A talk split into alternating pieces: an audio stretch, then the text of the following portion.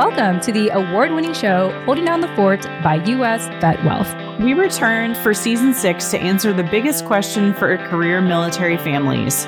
So, when are we going to get out? And everything involved with answering this question. I'm Jen Amos, creator and co host of Holding Down the Fort and a Gold Star family member and veteran spouse. And I'm Jenny Lynn Stroop, co host and chief shower upper here on Holding Down the Fort.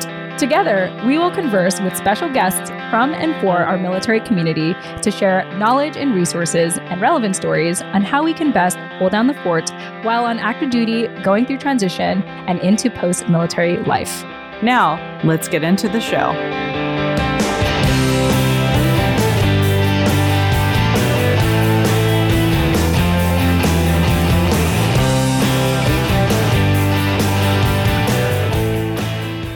Risking is always better than regretting. A quote by Amy Forsyth. Amy Forsyth attended an all girls Catholic high school, wearing a uniform and doing what nuns told her to do. It turns out that the military is not that much different. Today, Amy is an award winning military journalist, a public affairs officer in the U.S. Navy Reserve, and the author of Heroes Live Here a tribute to Camp Pendleton Marines since 9 11. She credits the partnerships that made her book possible, shares what inspired her to join the Marines 30 years ago, how she eventually balanced being in the reserves and civilian life, the importance of recruiting top talent, women in the military, and much more. Amy, it was such a pleasure having you on our show. Thank you, thank you so much again for joining us. And with that said, I also want to take this opportunity to share some announcements. First and foremost, the week that this episode is being published, Jenny Lynn and I are so excited to be traveling to Disney World to attend Disney Institute's Veterans Institute Summit on August 19th to the 20th. The Veterans Institute Summit is a complimentary event created to inspire business professionals and organizations utilizing actionable insights from the Walt Disney Company's Heroes Work Here initiative. Created to hire, train, and support military veterans and military spouses, Heroes Work Here has resulted in more than 10,000 veterans joining the Walt Disney Company since its launch in 2012. The Veterans Institute Summit is intended to help companies and organizations learn how to build or improve effective veteran hiring initiatives of their own. The summit will include advice and insights from veterans service organizations, firsthand perspectives shared by veterans about their transition to the civilian workforce, and best practices from organizations that have created their own successful programs delivered through keynote presentations, panel discussions, and Disney Institute content. As of right now, the Veterans Institute Summit is intended for organizations seeking corporate best practices to recruit, hire, support, and retain veterans and military spouses. And you're probably wondering, Jen, why didn't you tell me this a long time ago? Well, the Veterans Institute Summit was an invite only event. However, registration is open for individuals who want to attend online via live stream. I will provide that in the show notes for you in case you're interested. The reason why I'm sharing this is because I have the honor to be moderating their military spouse employment panel. We've had a lot of talks about this, and I'll probably mention this in an upcoming episode after Jenny Lynn and I return from our trip. But the Disney team had realized that although they are really good with veteran employment, they were humble enough to admit to themselves that they know very little about military spouse employment. So they had decided to reach out to experts, including myself, as someone to moderate a panel such as the military spouse employment. Let me read a quick description on what this panel is going to be about. Studies show service member spouses tend to experience unemployment and underemployment at a significantly higher rate than their peers. Begin to think differently about the appearance of resume experience gaps, frequent job changes, and other relevant topics. One thing I thought I would share is that the Disney team had decided to bring me on as their only non Disney facilitator to moderate one of these panels because of our show here, Holding Down the Fort by US Vet Wealth. So, this is really a manifestation of all of the work Jenny Lynn and I and you, you know, the guest and the listener have put forth for this show to be possible for an organization such as the Disney's Institute to have seen value in the work that we do here and invite me as their only non Disney employee moderator to moderate this panel. So thank you, Disney. really, really appreciate you listening to my podcast. I don't know how you found us, but I'm sure I'm glad that you did. And Jenny Lynn and I are extremely excited to be attending this the week that this episode is coming out. I'm really excited to announce who is going to be on this military spouse employment panel. We have Cheryl Mason, who is the Executive Director for Veterans and Military Spouse Employment Programs at the U.S. Department of Veterans Affairs. The second panelist is Tish Stropes, who is the Vice President of Strategic Initiatives at the Fisher House Foundation.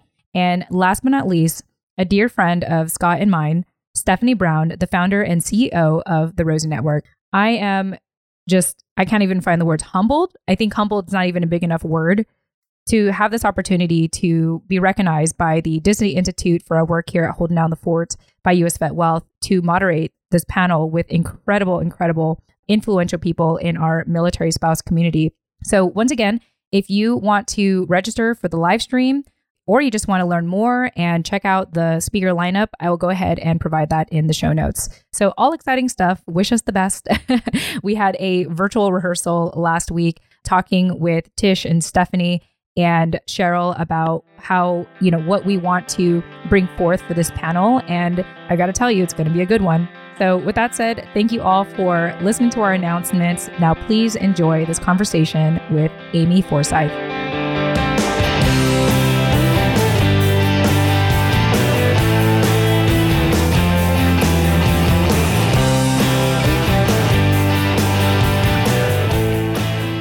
All right. Hey, everyone. Welcome back to another episode of the award winning podcast show, Holding Down the Fort. I am your creator, co host. And as of late, I've decided to pick on a third title that starts with a C First Time Cat Mom. and as always, I have my co host with me, who is a seasoned military spouse, mom of two, and mental health advocate, Jenny Lynn Stroop. Jenny Lynn, welcome back. Hey, glad to be here today. Yes, I'm also liking our titles. Like my titles all start with C's, yours starts with M's. I know this is something we established like I think two episodes ago. I know we're very matchy matchy, all that alliteration. Yes, yes. We're pretty excited because I have been reading up on this guest in the recent weeks and just really excited to be speaking with her today. I also want to make sure I try to like be as journalistic as possible because this person this person we're bringing on today is an award winning military journalist. She currently serves as a PAO in the U.S. Navy Reserve. And in case you don't know what that is, that's Public Affairs Officer. And she's the author of the upcoming book, Heroes Live Here, a tribute to Camp Pendleton Marines since 9 11. Without further ado, we have Amy Forsyth with us. Amy Forsyth, welcome to Holding Down the Fort. I am so thrilled to be with you ladies today. Thank you so much for having me. Amy, it's a pleasure having you on. Let's go ahead and open up about how you have recently been featured in NBC 7 San Diego's channel for your book, Heroes Live Here. And I want to open up by talking about this because as a Gold Star family member myself, I really appreciate how you have taken the time to honor our fallen heroes by being able to showcase the memorials and markers on Camp Pendleton. And a lot of these memorials and markers, Amy, are not available to the public. You've been able to go in Camp Pendleton to be able to document these for your book. So let's open up and talk a little bit about why this was so important for you to do, you know, for our fallen heroes. Well, thank you so much. Uh, this book project really wrote itself and I'm really proud to partner with other Marines who have strong ties to the base, but the book chronicles some of the memorials from those Marines who served in Iraq and Afghanistan and their legacy, and whether it was a cross up on the hill or a stone etched with their name or some sort of tribute that was brought back from Iraq or Afghanistan. Many people don't know what the legacy is of those warriors through that era. And so it was just so important for people who don't have access to come on to Marine Corps Base Camp Pendleton, located in North San Diego County. The book can showcase that and read those stories about those heroes. I just wanted to make sure that people know and for those Gold Star families that we remember, we we honor their legacy and the tributes to them. And many of them were personal stories for me, and I had served with many of them, and so people I knew. I just didn't want that memory to fade away, and so putting it together in a kind of a coffee table book filled with a lot of pictures because I know Marines like pictures. So it was just a nice, colorful tribute and making sure that their names are captured in those stories and connections are fresh in our memory and our hearts. Yeah. And you mentioned a little bit about how some of this is personal for you. I know that there is a special memorial called the McClung Ridge in honor of Major Megan McClung. Tell us a little bit about what that means for you and also for her family to have a dedicated stone on her behalf. Well, it was a wonderful tribute. Just a few months ago, I was able to bring Megan McClung's mother up to this ridge line on Camp Pendleton to show her for the first time how we honored Megan. At the end of our deployment, we came home and we put a rock on this hill where we all used to run.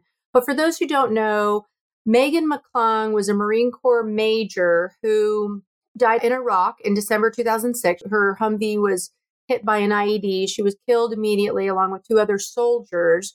But she and I had deployed together and served for many years together on and off and crossed paths. So when we were deployed in Anbar province in Fallujah and Ramadi, Iraq, things were at its worst. And we just never expected that her, as a public affairs officer, she was the first Marine officer to be killed.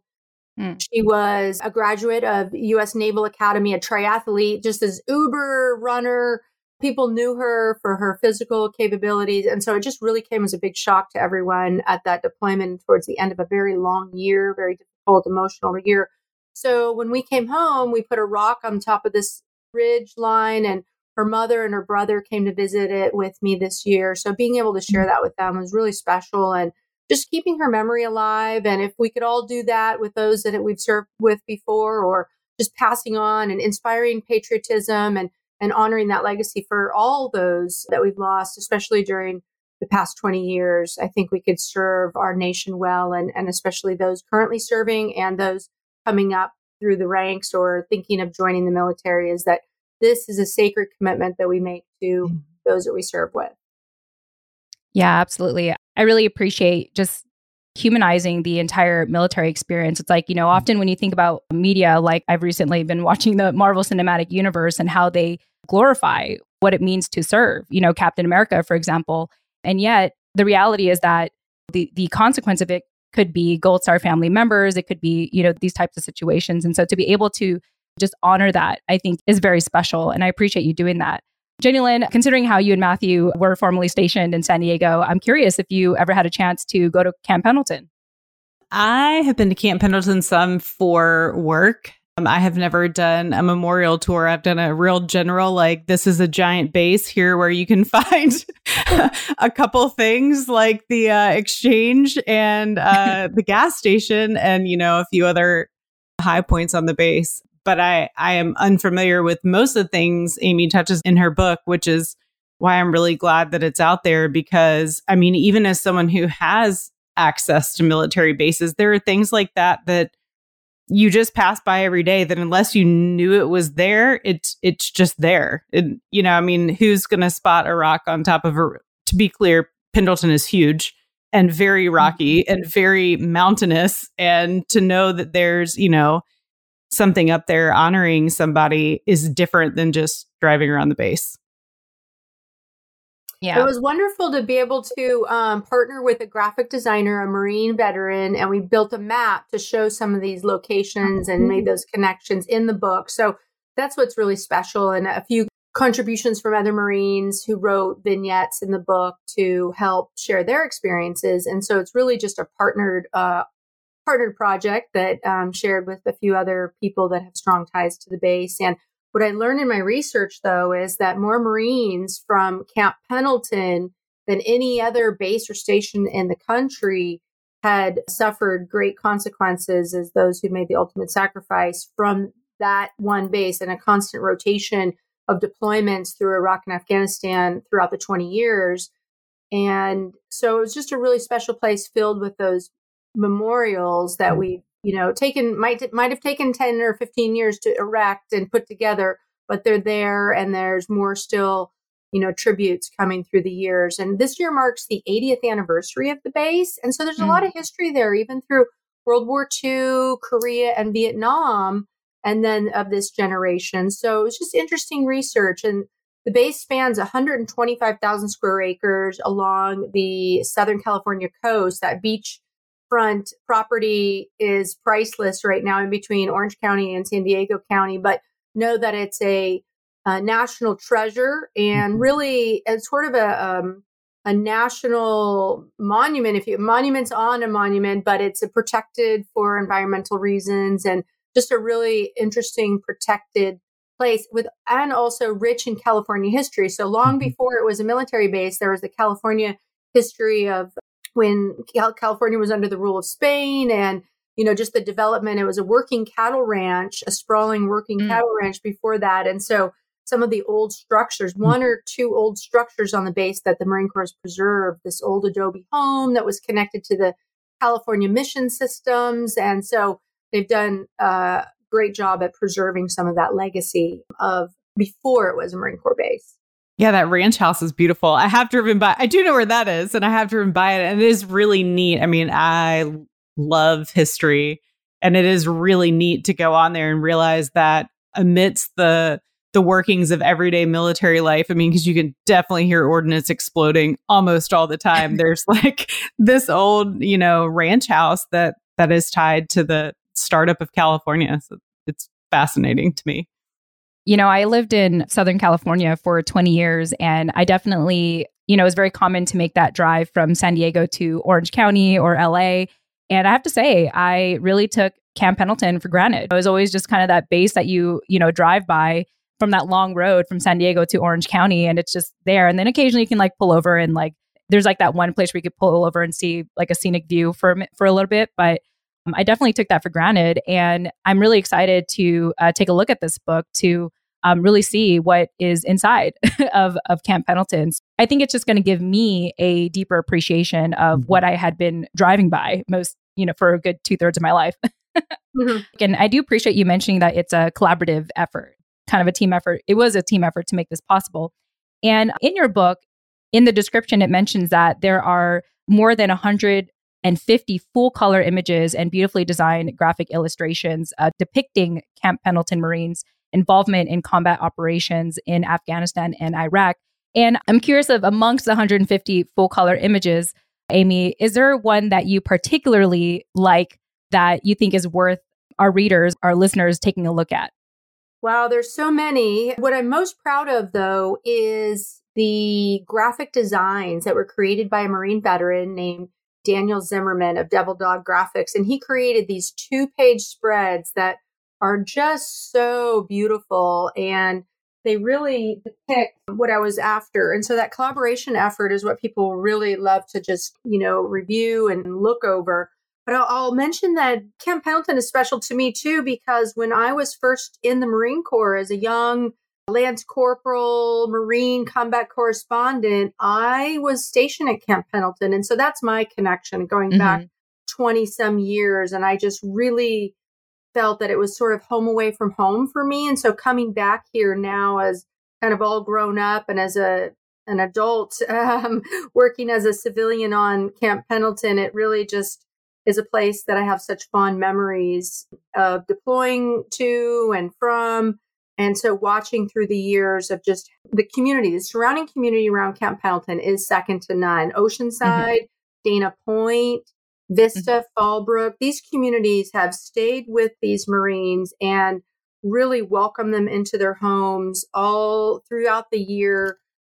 And I know your listeners at home can't see, but here just just some of those two two pages with maps. There's detailed information about the legacy of these memorials. And so being able to have contributors put their words together and showing people we've got an entry from a Navy Cross recipient, an entry from Colonel Greg Martin, who was the CEO of Warrior Foundation Warrior Station in San Diego. The foreword was written by Lieutenant General Larry Nicholson.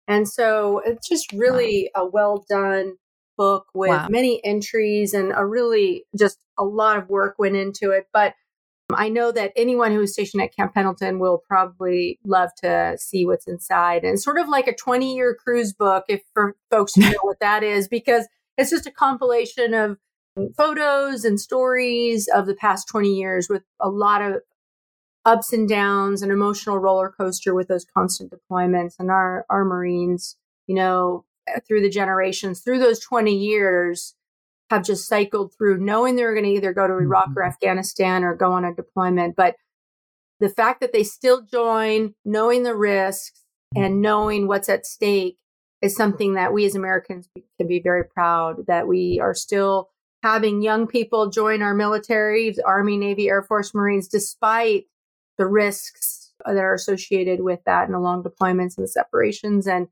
the danger that is kind of lurking around every corner, whether it's just on being on ship is dangerous or going out in the field can be dangerous. And so we appreciate that service and make sure we always thank our thank our veterans too for who those who've done who've already served.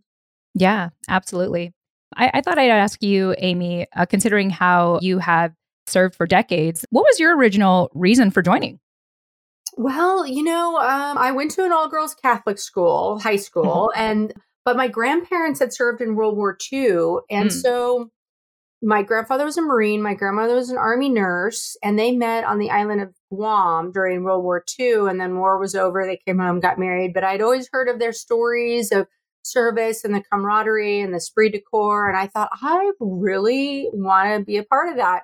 And mm-hmm. growing up near San Francisco, I can tell you that those fleet weeks really make an impact on kids. You know, uh, that's what I remember most is those fleet weeks, those flyovers, the Blue Angels, the Marines and sailors mm-hmm. walking around San Francisco. And I was just so attracted to that. So I joke sometimes I went to all girls Catholic school, wore a uniform, went to school, did what the nuns told me to do. The military is not much that different. So you wear a uniform and you go and you do what the NCOs tell you to do. And so it's just that natural progression. But I guarantee that no one saw that coming. And I know my high school, my family, they just thought it was crazy that I wouldn't make it, that I wasn't mm. suited well for military life, and which is even more of a kick. And I said, Well, watch me then, I'll do it and I will stick it out. And sure enough, here I am 30 years later. It'll be 30 years in February wow. that since I stepped on the what they call the yellow footprints for a Marine. When you go to boot camp, you step on these yellow footprints and you wait for the drill instructors to come start yelling at you. So I'm very proud to continue serving. And, you know, it was just that draw to patriotism really through my family that inspired that.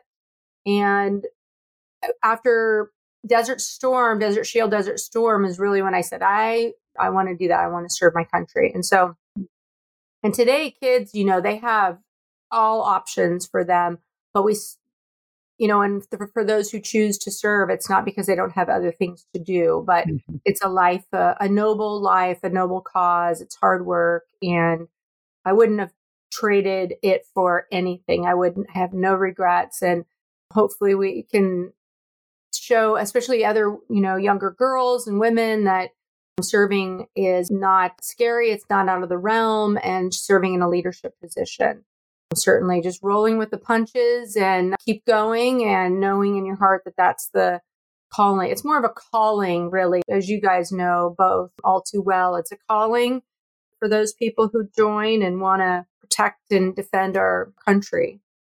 Yeah, I'm hearing you talk and I completely agree with you. Like, even someone such as myself, who's a Gold Star family member, now, you know, having been married to a veteran spouse 20 years later to who is still very much involved in the military community, I get it. And I get why, even with everything that comes with the military life, the draw of doing something for the greater good, the nobility of it, like you said, there's nothing like it. And also the camaraderie and the understanding that comes with that. I mean, it's very rare to find that type of collaborative feeling anywhere else, but I think in the military, even as someone who is a civilian now, hosting the show because I'm so drawn to the community till this day. Jenny Lynn, I'm sure you have some thoughts. I want to check in with you. Well, one, I'm really glad Fleet Week works. As a public affair officer spouse, we have spent many an hour at a Fleet Week. You know, it's good to know that that is excellent for recruitment. So, what made you go from active duty to reserves? Like, mm-hmm. why stay longer? You know, why continue to serve and and try and balance, you know, we have several friends who are reservists and listening to their stories of balancing the civilian and uh, military world is fascinating to me because as a military spouse, I feel like I am the bridge between those worlds all the time. I am a civilian who also has a military ID card and I can go on base. But our reserve friends, when I hear how, you know, they're, you know, C suite level folks at these companies and then they get called up to reserve duty and all of a sudden they're back on base trying to do that and balance both like what's that look like and what was the draw to go from active duty to reserve and try to balance those things well for me i served eight years of active duty my initial two enlistments really and you know they say at that eight year mark is kind of either your jumping off point or you're going to stay in and so i had a decision to make that back in those days, and this was 2000, where they didn't really have an online college opportunities. You mm-hmm. had to take college classes the traditional way during the week and during the day. And so my draw, my pull to return to college and finish what I had started before I joined the Marines. So I really felt like, but I, I didn't want to leave the Marine Corps. I was still loving the lifestyle and my friends and the opportunities. So I stayed in the reserves while I worked my way through college, my undergraduate degree, and found it to be different than active duty, but with so many benefits and so many great opportunities to kind of cherry pick the assignments and still kind of have a hand in it. And then when 9 11 happened, I knew I was going to be deployed and definitely felt a calling to be available to deploy and um, serve. And sure enough, I got mobilized and deployed to Afghanistan in those early days in 2002. Mm-hmm. And so it was just like, well, I'm too far deep now. I can't leave, you know. So I I stayed in the Marines for a total of almost 18 years with active and deployed. So I got mobilized three times, four mm. times while I was in the Marines in the reserve. But I had ended up finishing my bachelor's degree, finishing my master's degree, using my GI Bill. But I couldn't have done it really if I wasn't in the reserves because it was mm-hmm. like the best part time job really to sustain not only the income but access to the commissary and the gym mm-hmm. and the lifestyle. And so but i was always willing to go on you know special assignments and deployments and help my unit with writing stories and things that they needed for public affairs wise. So that was the draw. And then the Navy opportunity came as a direct commission program where they bring in people who are either prior service or they are office, you know, professionals working in the mm-hmm. industry and bring them in to create just an amazing cohort of public affairs officers, especially that are working in these high level jobs with very high profile positions in government and media and industry. And so being a part of that is just a really unique and special opportunity. It's sort of a built in way to network, and I've had nothing but great opportunities, assignments offered to me. So why not continue to serve where I can? And so that's kind of where it has led me over the past 30 years to stay in the reserves. And I love it because I can also recruit now too. I get oftentimes asked, well, how do you like it? Or how can I join? And so it's very competitive. I wouldn't want to mm. be competing right now, entering because the competition and the the level of proficiency with these candidates and applicants is so strong. Really, uh, top people want to serve. Mm-hmm. Like they're making big money, six figures, seven figures, whatever, but they still want to continue serving our nation, and that speaks a great deal about the prestige and the honor that comes with wearing a uniform. Yeah, I love hearing that because when we were talking in the pre interview, one of the topics we wanted to discuss was the military having a top talent issue. Hmm. So it sounds to me that things are turning around, or at least in your observation. What do you think in your observation? Well, you know, I do think in those really competitive programs like direct commission officer or as a way to come into the military, there's different programs to come in through college or after but a new report just came out that enlistees are having a hard time sort of recruiting these eligible candidates and so mm. we always want to raise the bar of who are who we can bring in or who's really interested in these programs because you know, they said that only nearly 25% are even eligible of those who really wants to serve. And so we want to attract these top talent of, you know, young Americans who can go to college or do anything they want, but we definitely want and I think that it's all up to every single person in uniform to share their story that will inspire the next generation and say, I want to be like that person instead of just taking our bottom rung of people who either don't want to go to college and don't want to work sometimes has been the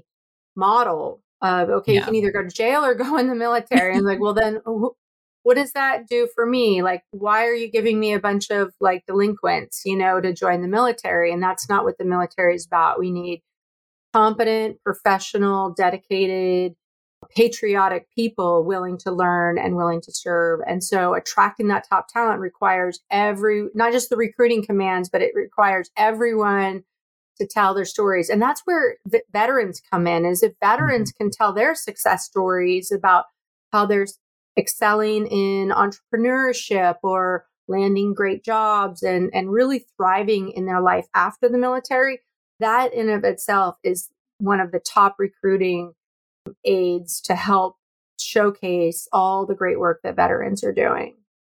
And yeah, I think like the general like goodwill and good press of mm-hmm. veterans is really to your advantage. I want to express why I really love that you described this. And before I do, let me go ahead and give a quick shout out to our show sponsor, US Vet Wealth. If you've been following along in the recent episodes, US Vet Wealth is now rolling out with a free online community called the US Vet Wealth Insiders Portal. And it's essentially for military retirees who are looking for a trusted alternative resource for career progression tips as well as financial solutions for you and your family.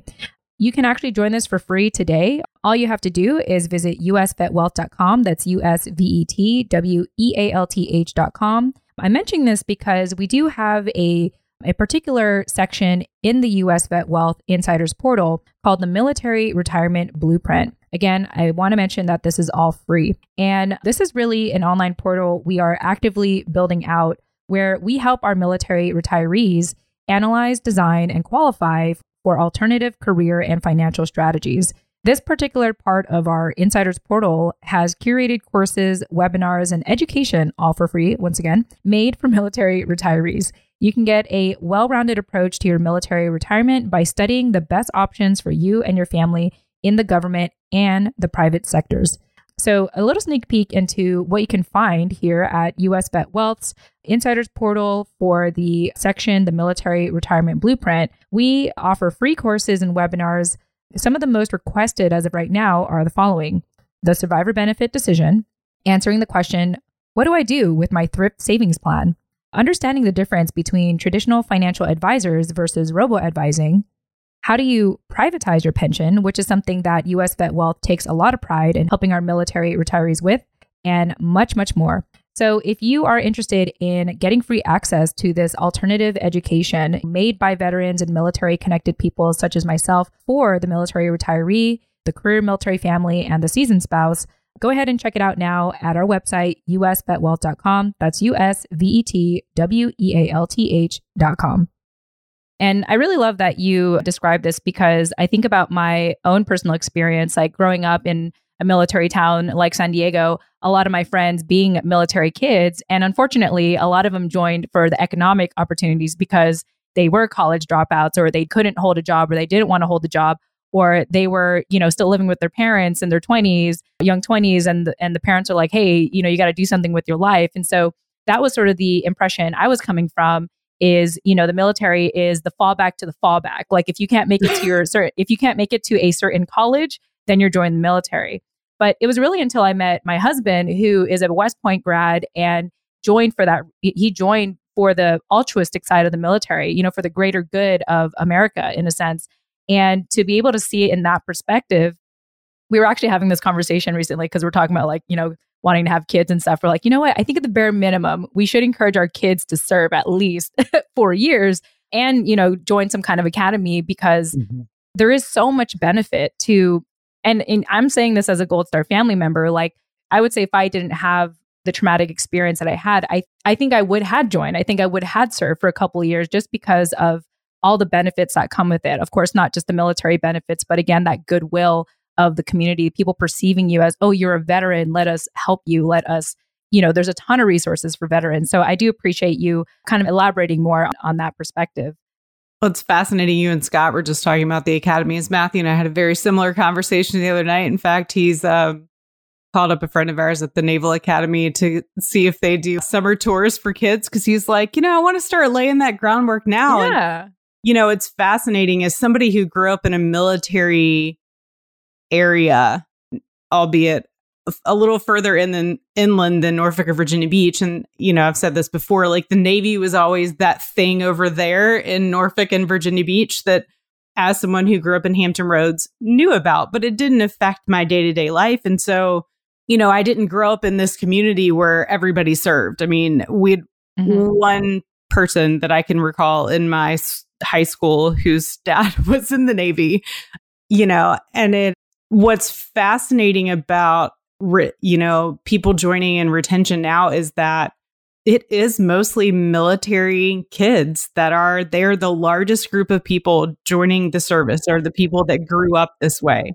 Mm-hmm. Yeah. But just it's fascinating to me as a military spouse who grew up in a military area that it was never a track I considered. Like mm-hmm. not even yeah. a little bit. It just never crossed my mind that that was a thing. Now, people from my high school went to different service academies or like Virginia Military Institute, you know, and then I went to a school with a Corps of cadets and have some friends who are now in the Navy that served in the Corps. But it's still, it like never clicked with me. But to be a mom of like military kids growing up in this, and to hear them say it's funny with like each job my husband has, they change like what they're going to do in the military, like based on like where he is, you know, but to hear them think that like that's that's an option for them. I mean, of course, right now at 11 and 12, it's Major League Baseball player or United States Navy. So, you know, one may end up working out better than the other.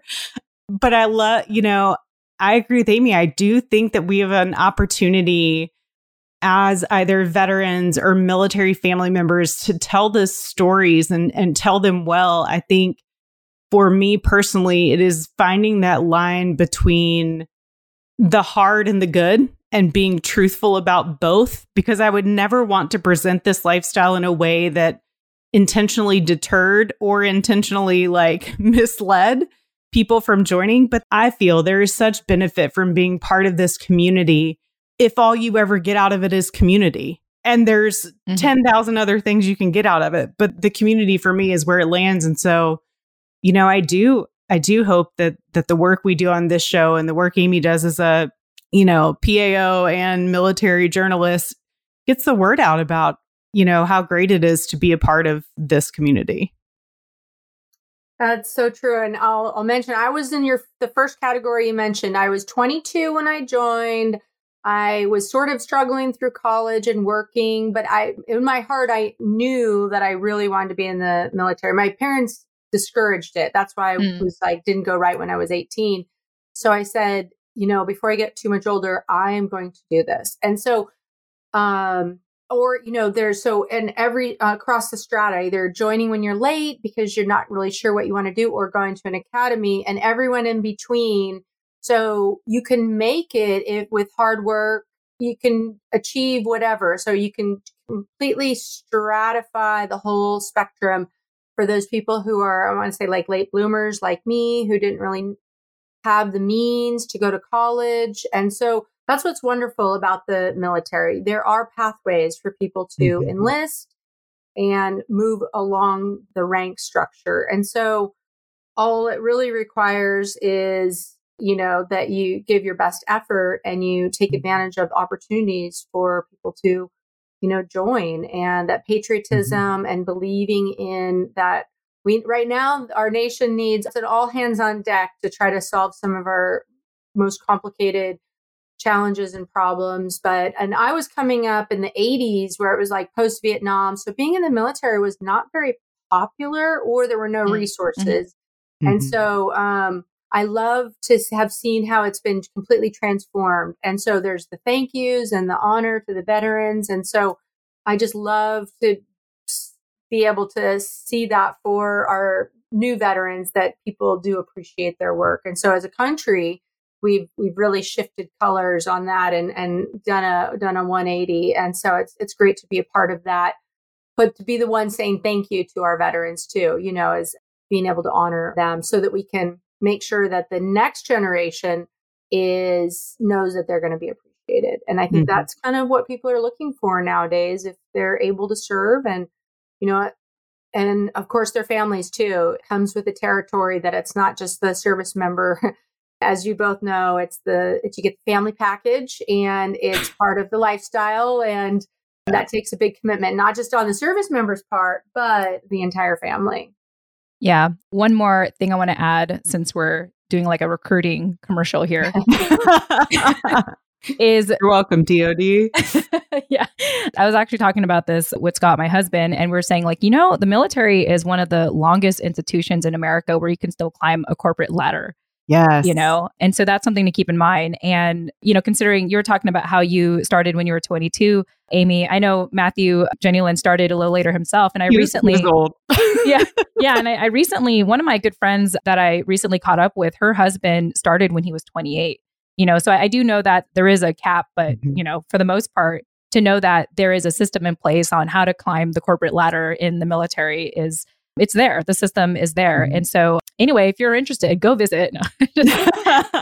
No, it is funny you bring that up, Jen, because I was thinking the same thing. I was thinking, I am at a point personally as a military spouse where for the first time, really, in my military spouse life, I am able to have a career.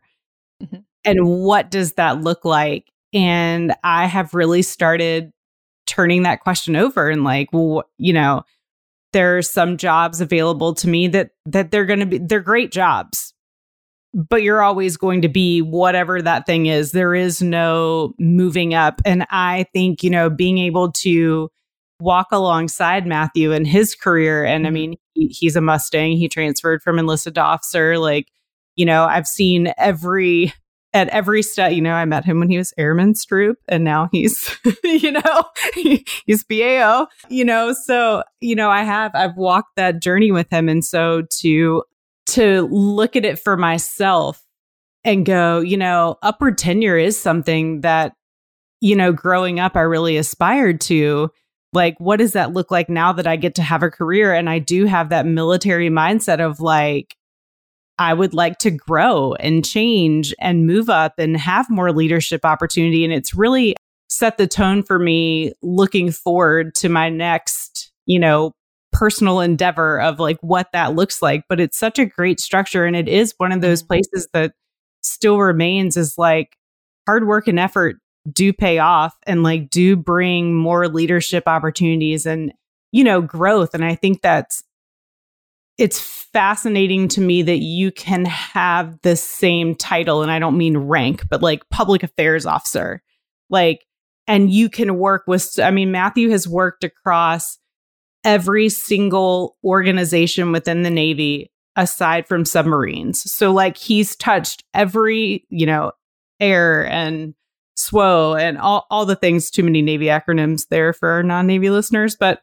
you know and yet he's always been a public affairs officer but his job has changed and he's gotten to do new and different things and i find that so fascinating on the civilian side sometimes that's mm-hmm. hard to find and jen i know you've mentioned multiple times you know you're an entrepreneur because you were like oh my god i can't stay in a regular job like yeah. this lifestyle really affected like mm-hmm. how you perceived work and for me i know it's it's made a difference in such a good way because i i know now like the value i bring to the table and like that moving up thing is important to me.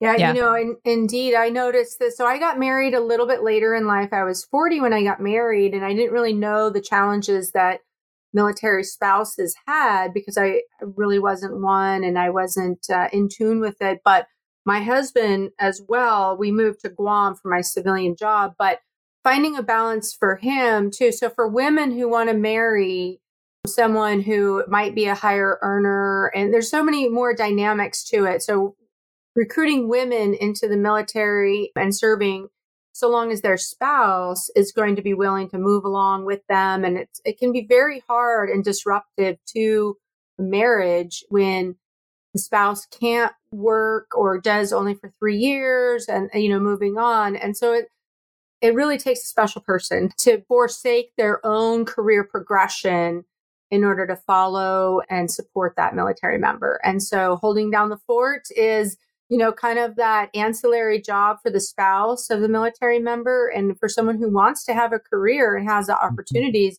that decision point comes at certain point like do you want to stay in or get out because i don't want to keep moving and so i saw that on guam a lot is that service mm-hmm. members didn't want to move to guam because the spouses couldn't work and so then mm-hmm. we mm. lose we lost a lot of especially the submarine train folks there is because tours on guam were inevitable and then the spouses didn't want to go and sit on an island where they couldn't work and progress in their own careers and so it really was eye opening. And mm. some of these challenges that leadership maybe doesn't know about because their spouses didn't work and didn't need to work or chose not to work. And so some of the things that we all know to be true and, and relates to retention. And so trying to highlight those and find solutions, whether it's a, a job they can work from home now or take with them wherever they go, or entrepreneurship is such a great way it kind of flattens the curve and the difficultness of transport jobs when you have to move around. Yeah, I have a friend who runs this organization that helps military spouses find remote employment. And before the pandemic, it was a really difficult task. You know, she had to find the right companies to partner with and and everything. But then once once we were in quarantine, once we had stay at home orders essentially, all of a sudden the remote work exploded. And I know, Jenny Lynn, when you first started working your job, you had no idea that you were going to be working as an outreach coordinator virtually for mm-hmm. essentially the entirety of your career so far. All of it. Every single day of outreach I've done has been remote. Yeah, because yeah. California was closed down for so long. Yeah. Yeah. It's uh it's hmm. great to see how the shift in what people value and that it can mm-hmm. be done and trying to make that work. I think it really moved the needle in terms of trying to find remote work, especially for spouses who are moving around. And because if, you know, say the spouse isn't happy, no one's happy, and the service member will leave, and we don't want that. And so it's it comes with a unit, it's a family unit that we, mm-hmm. you know, is so important and critical to readiness. And um, anything we can always do to help with improve that readiness so we can retain the best top talent and make it a family effort is so important. Absolutely. So, in addition to highlighting the importance of putting military families first and as a way to increase and maintain service member retention, I wanted to touch upon more about your experience, Amy, as a woman in the service, because here I am referring back to the Marvel Cinematic Universe because that's where my headspace is right now. A couple years ago, they recently released the movie Captain Marvel, and it was like such a big deal because it was like the first like female veteran that is in the Marvel universe. However, you have been serving as a female service member for the last 30 years. And so I know that you have seen all sorts of things in the military. I imagine you had been in many spaces where maybe you were like the only woman. But I know that a lot has changed. And from our conversation in your pre interview, you're very optimistic about the opportunities for women in the military today. Well, I can tell you that when I attended the Joint Women's Leadership Symposium a couple weeks ago in Norfolk, Virginia, I was so blown away by there was about 900, almost a thousand women in uniform, and it just made my heart hmm. soar mm. because being able to see all those women come together from across the country and around the world, actually. We had women there from all over bases and stations as far away as Germany and Hawaii and Guam, so that they would come there to learn, be mentored, mentor others, and share experiences so we can thrive in this environment. And it's not easy. The military is really not meant for, I want to say, it's a machine that's not meant for women and lifestyle per se. So there's always an uphill challenge, and women have been serving patiently and quietly and diligently and successfully for so many years. I mentioned my grandmother was an army nurse in World mm. War II and serving, caring for those wounded on the battlefield in Guam and Saipan. And some of the stories that stayed with her and that shaped her life really shaped my life. And that was what inspired me to join. But in the reality of today's world is that women serving in the military still face uphill challenges because of policy or practice or just that legacy mindset that women don't belong in the military or you're not good enough or you shouldn't be here. And so I've heard it all and I've experienced it all. And so being able to just shrug it off and, you know, really try to remember the calling and, you know, having that opportunity to be a public affairs or a com- enlisted combat correspondent and the thing that I always tried to do was to uh, shaping these stories and tell the good news about our military always gave me hope. And if I could make someone's day, that's what I was out to do. And really to always remember, share the courage it takes to serve, whether man or woman, the courage it takes to put on a uniform, kit up, step off, go in harm's way was really a calling for me and being able to tell those stories. I can tell you there's been stories where I've covered a story about a Marine doing something on the job and back in the old newspaper days. And they would send the newspaper clipping back to their home to mom. Mom would have that article posted on the refrigerator for 10 years. Mm-hmm. And they would tell me, my mom still has that article that you did about me. And so I was like, you know, if I could make moms and dads proud by doing, writing a story and taking a photo of a Marine or soldier, sailor, airman, then that's my calling and that's my job, regardless of what other people are saying or doing about being in the military, because I know that those matter. Mm-hmm. And mm-hmm. I think there's been a huge shift in mindset, especially in the last 10 years or so, or at least since Iraq and Afghanistan, where women were being killed. And so I'll tell mm-hmm. you that when Megan McClung, Major Megan McClung, was killed in combat in December 2006 in Iraq, that really awakened the reality that women are prepared and know the risk when they go mm-hmm. into combat zones. And that if she's willing to do that, then isn't that enough to be accepted into the, you know, the club, the secret handshake and, and be willing to serve? And so it did, it has. And mm-hmm. I can mm-hmm. tell you that even as recent as last year, it's been almost a year now where two female Marines were killed in Afghanistan at the airport mm-hmm. International Airport. And so, while tragic, as tragic as uh, male Marines dying, but the we've come to accept that as America said, well, we're not ready for women to die in combat. But I think now we've really accepted that if they're willing to kit up and step off and go on ships, serve as aircraft pilots, shouldn't that be enough and be proof enough that we're willing to take that risk? And so by that alone, I think that that has shifted some mindsets uh, from that old mm-hmm. legacy mindset that you don't belong here. So I've seen great changes, and I'm I'm so hopeful. There's women coming up behind us. My main mission in life is to open doors, create opportunities for women in the military, veterans who want to become authors or step into, you know, get a master's degree and work in media or journalism and, and create those connections for people. That's awesome. You know, it's fascinating. You talk about this legacy mindset. I am now on my second World War II era historical fiction book of the summer, both about females in combat during World War II in Russia. Mm. And the current book I'm reading, it's fascinating because this Russian female sniper and it's it's based on real people. It is historical fiction so obviously some of the things are made up but most of it is is really based on things that actually happened and she comes to America on a goodwill tour in hopes of America giving aid and and putting in the you know another front in Eastern Europe to deter the Germans during World War II and the way that it is written about how the American press and like the American, like Washington, D.C. ladies, like welcomed, and I put that in air quotes for our listeners who can't see my fingers, like welcomed her is fascinating. And it just speaks so much to like the legacy we've had here in the United States is that women stay home and support. And that is our legacy as a military family. We stay home and support. We're holding down the fort at home, you know, those things.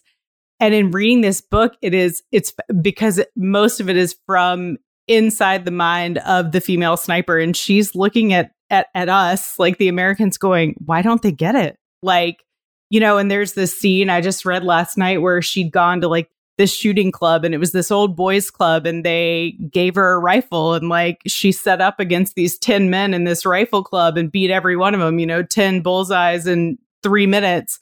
But it wasn't until she proved that she could do it that like she was welcomed as a soldier into that group. She'd been this very othered um, you know oh look at her. She's so cute in her dress in her dress uniform like over here trying to tell us about war. And it's been fascinating to read and then to think about like I know so many women in the military and so many that have been the first at whatever they do. And one of my favorites, you know, her like retirement speech was, it's great that I was the first XYZ. I'd really like for there not to be any more first. And I just thought, mm-hmm. you know, man, that's really awesome. And yet, you know, just the other day, the first Blue Angel pilot, you know, the first female Blue Angel pilot. And I was like, oh my gosh, really? We hadn't had that yet? like, there's still a part of me, even that I'm like, oh, we've made such strides. And also, wow, like we're still having the first. So, you know, I mean, I'm with you. I've seen a lot of change in the 15 years I've been married into this lifestyle, and I hope, you know, to continue to see change. And I hope, you know, we have an episode, gosh, that came out, I don't know what, season three, Jen, with Misty Flynn, who's uh, mm, Master yes. Chief. You know, sh- she is a friend of mine, and we had a very candid conversation about the relationship between female spouses and female service members, because that's mm-hmm. part of what helps change this too you know and i think that's a conversation worth revisiting for folks that haven't listened to it it's you know something that's going to help move the needle forward and make you know department of defense the the ground for which we show everyone else the the advances that can be made you know that that we can all be a very diverse and inclusive culture. Yeah. Oh i love that. Especially with yeah the spouses and women in service. You know there's been this sort of two groups that never intersected. And I've always uh, tried, you know, or I've always wanted to be friends with spouses because I didn't really have a lot of female friends in the network wherever I was stationed. And so kind of breaking into that group or being as a friendly, you know, is hard, but I think it takes some work on both both ends as well to make a good solid unit come together where people feel comfortable um, with that. But you know, I want to tell you, so in the development of female engagement teams. A lot of people maybe don't know that story where in Iraq and Afghanistan, where we needed women to do searching of other women, of the Iraqi women and Afghan women, and kind of being able to get together with them on patrol. Like, so we gathered some women, Marines, to go on patrol with the Marines, male Marines. To talk to the women because usually the women know where the bad guys are, the women know where the things are. And so they developed this concept of female engagement teams, which led to this cultural support teams where now in special forces, this is like a standard. And so the biggest things we've learned about integrating women into our combat operations and our overall operations while we're out there is that women play a key role in combat, whether it's engaging with other women and a good friend of mine, Julia Watson, a Marine Master Sergeant, she gave a TED Talk speech about why women in war matter. And so I don't think there's going backwards, right? So the mm-hmm. genie's out of the bottle. We can't put that back in. And so I think we're going to see more to come. And as women uh, reach higher ranks and more policy makers out there at that highest levels, we're going to we're going to see more awareness and, and moving the needle to help make it a place where women can can serve and serve successfully, where they don't need to punch out after 10 years and you hmm. know, get discouraged or distracted. And if they can also build some tools to roll with the punches and put things in perspective, uh, definitely see a longer longevity of careers for women. They can just stick it out long enough to get to the, reach those ranks, which we've seen now, especially in the Navy and the Army. It's it's wonderful, and and the Air Force too, to, to see some of these women reach three star, four star, or you know, senior mm-hmm. enlisted leaders like in the Air Force. And it's just really great to see. Yeah, it's very inspiring. I think about, you know, the work that I do with Scott and our team, and we primarily talk to like male veterans, which, you know, it is what it is, but it is always very exciting when we're able to talk to a female veteran. It's just very refreshing and makes me very optimistic for the military. Real quick, just a shout out to Misty Flynn. She was episode 78 which is wow, that was like almost oh, that was like well over a year ago. It was February 2021. Yeah. But that one was titled Encouraging Female Service Members and Military Spouses to Connect on Shared Challenges with Misty Flynn. So shout out to Misty for that. And I'm curious, Amy, if you had a a mantra on what to tell yourself if ever you were kind of faced with being othered or is it kind of like you just you just you've just kind of gotten this like second nature habit to brush it off now i'm, I'm curious if you have any strategies for that or you know like i said if you just kind of brush it off well you know um it, framing is everything and how to mm-hmm. succeed in the military lifestyle and there's been so many ups and downs and second guessing and did I do the right thing and I want to push the needle. I want to do more. I want to get this done. And being mm-hmm. a doer, you know, I do have one quote that I often refer to is risking is always better than regretting. And so taking some risks to push the envelope, as they say, or take a risk because you do not mm-hmm. want to live with regret and saying, I wished I could have, I should have done this. What if it had turned out differently? So I've always been a risk taker and I, it's always paid off. And you know, one thing in the military, they say, don't ever volunteer for anything. But I've done the exact opposite. I volunteer for everything. And usually it's something really cool, or I can carve out my own path. And it ends up being really fun or an exciting opportunity. And so just taking those risks in order to get the reward. Um, I always just recommend people take a chance, believe in yourself, most importantly, and bet on yourself 100% of the time. So risking is always better than regretting. No regrets in life, right?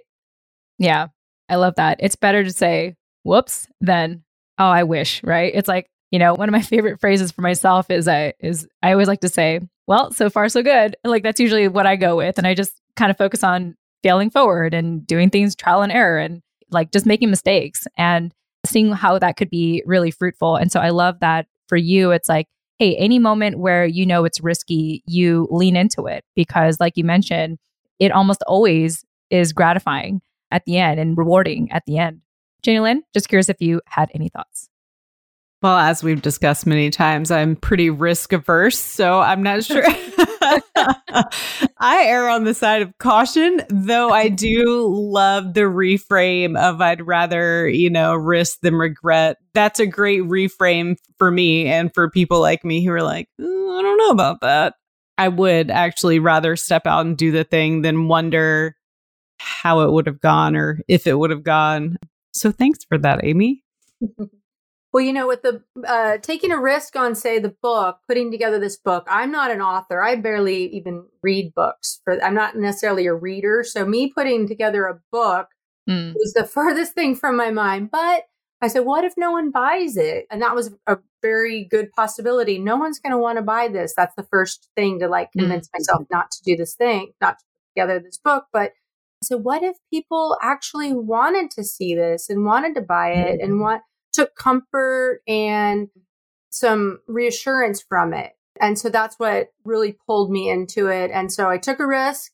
And luckily, people have been very appreciative and supportive of it. And so for that, I'm thankful. And so I won't live with the, well, I could have, would have, should have, or I wished I would have. And so taking that risk and taking that leap of faith, I, I just knew that somebody could gain comfort and uh, appreciate it. And so I encourage people out there if you're thinking about doing something, if you're kind of want to do a thing, take a risk and pursue it, take action. And because this is this is all we've got right here in life. So don't live with a regret. And if you can change someone's day by doing something, follow your heart, really. Listen, listen to your heart. What is it telling you to do? And take that action. Well, Amy, thank you. You know, thank you for everything that you do for our military community. You are an award winning military journalist for a reason. and why don't you let our listeners know if they want to learn more about the book, Heroes Live Here, or they want to reach out to you directly? How can they do that? Well, certainly. I'd love to connect with people on LinkedIn. I'm on LinkedIn and Instagram and Facebook, Twitter. But if people want to learn more about the book called Heroes Live Here, they can go to the website heroeslivehere.com. You can follow our Instagram page and our um, Facebook page, Heroes Live Here. And I'd just love to connect with other people. If there's people out there who might want to learn more about the book business or get connected with veteran authors or learn some things, just follow along and see how I'm doing my media or engagements. And I'm doing a lot of veteran talks too. I've been invited to come and speak to veterans groups, which I'm always happy to do, talk about this process and sort of the research that went involved with Camp Pendleton, especially in San Diego area. I'm more than happy to share that, but love to connect with anyone out there. Appreciate the opportunity. It's been so great to connect with you ladies today and, and holding down the fort. It's wonderful.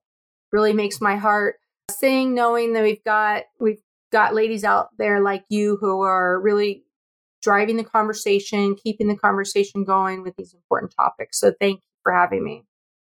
Yeah. Thank you, Amy. You are incredible, inspirational, aspirational as well, I think. And I think this just creates, I hope that in sharing your story and you showing up as you are, our listeners will just have one more amazing example as to why, not that this is a recruiting ad in any way, but why mm-hmm. it is a great opportunity to join the military and serve for our country. Thank you, Amy, so much for your time. And Jenny Lynn, thank you for co hosting with me as always. Thank you to our listeners for joining us. If you want to get a hold of Amy, we will have all of her contact information in the show notes, as well as her book, Heroes Live Here, and how you can get a hold of that yourself. We hope you got a lot out of this conversation, and we will chat with you in the next episode. Tune in next time.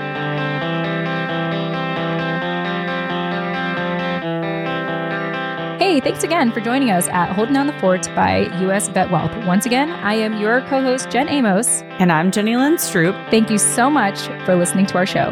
If you've gotten a lot out of our conversation today, be sure to leave us a five star rating review on Apple Podcast or Podchaser or you can leave us a kind LinkedIn recommendation on our LinkedIn profiles. Learn more about Holding Down the Fort by visiting holdingdownthefortpodcast.com. And there you'll also be able to find us on social media and how to contact us directly. Thank you all so much for joining us. Until next time.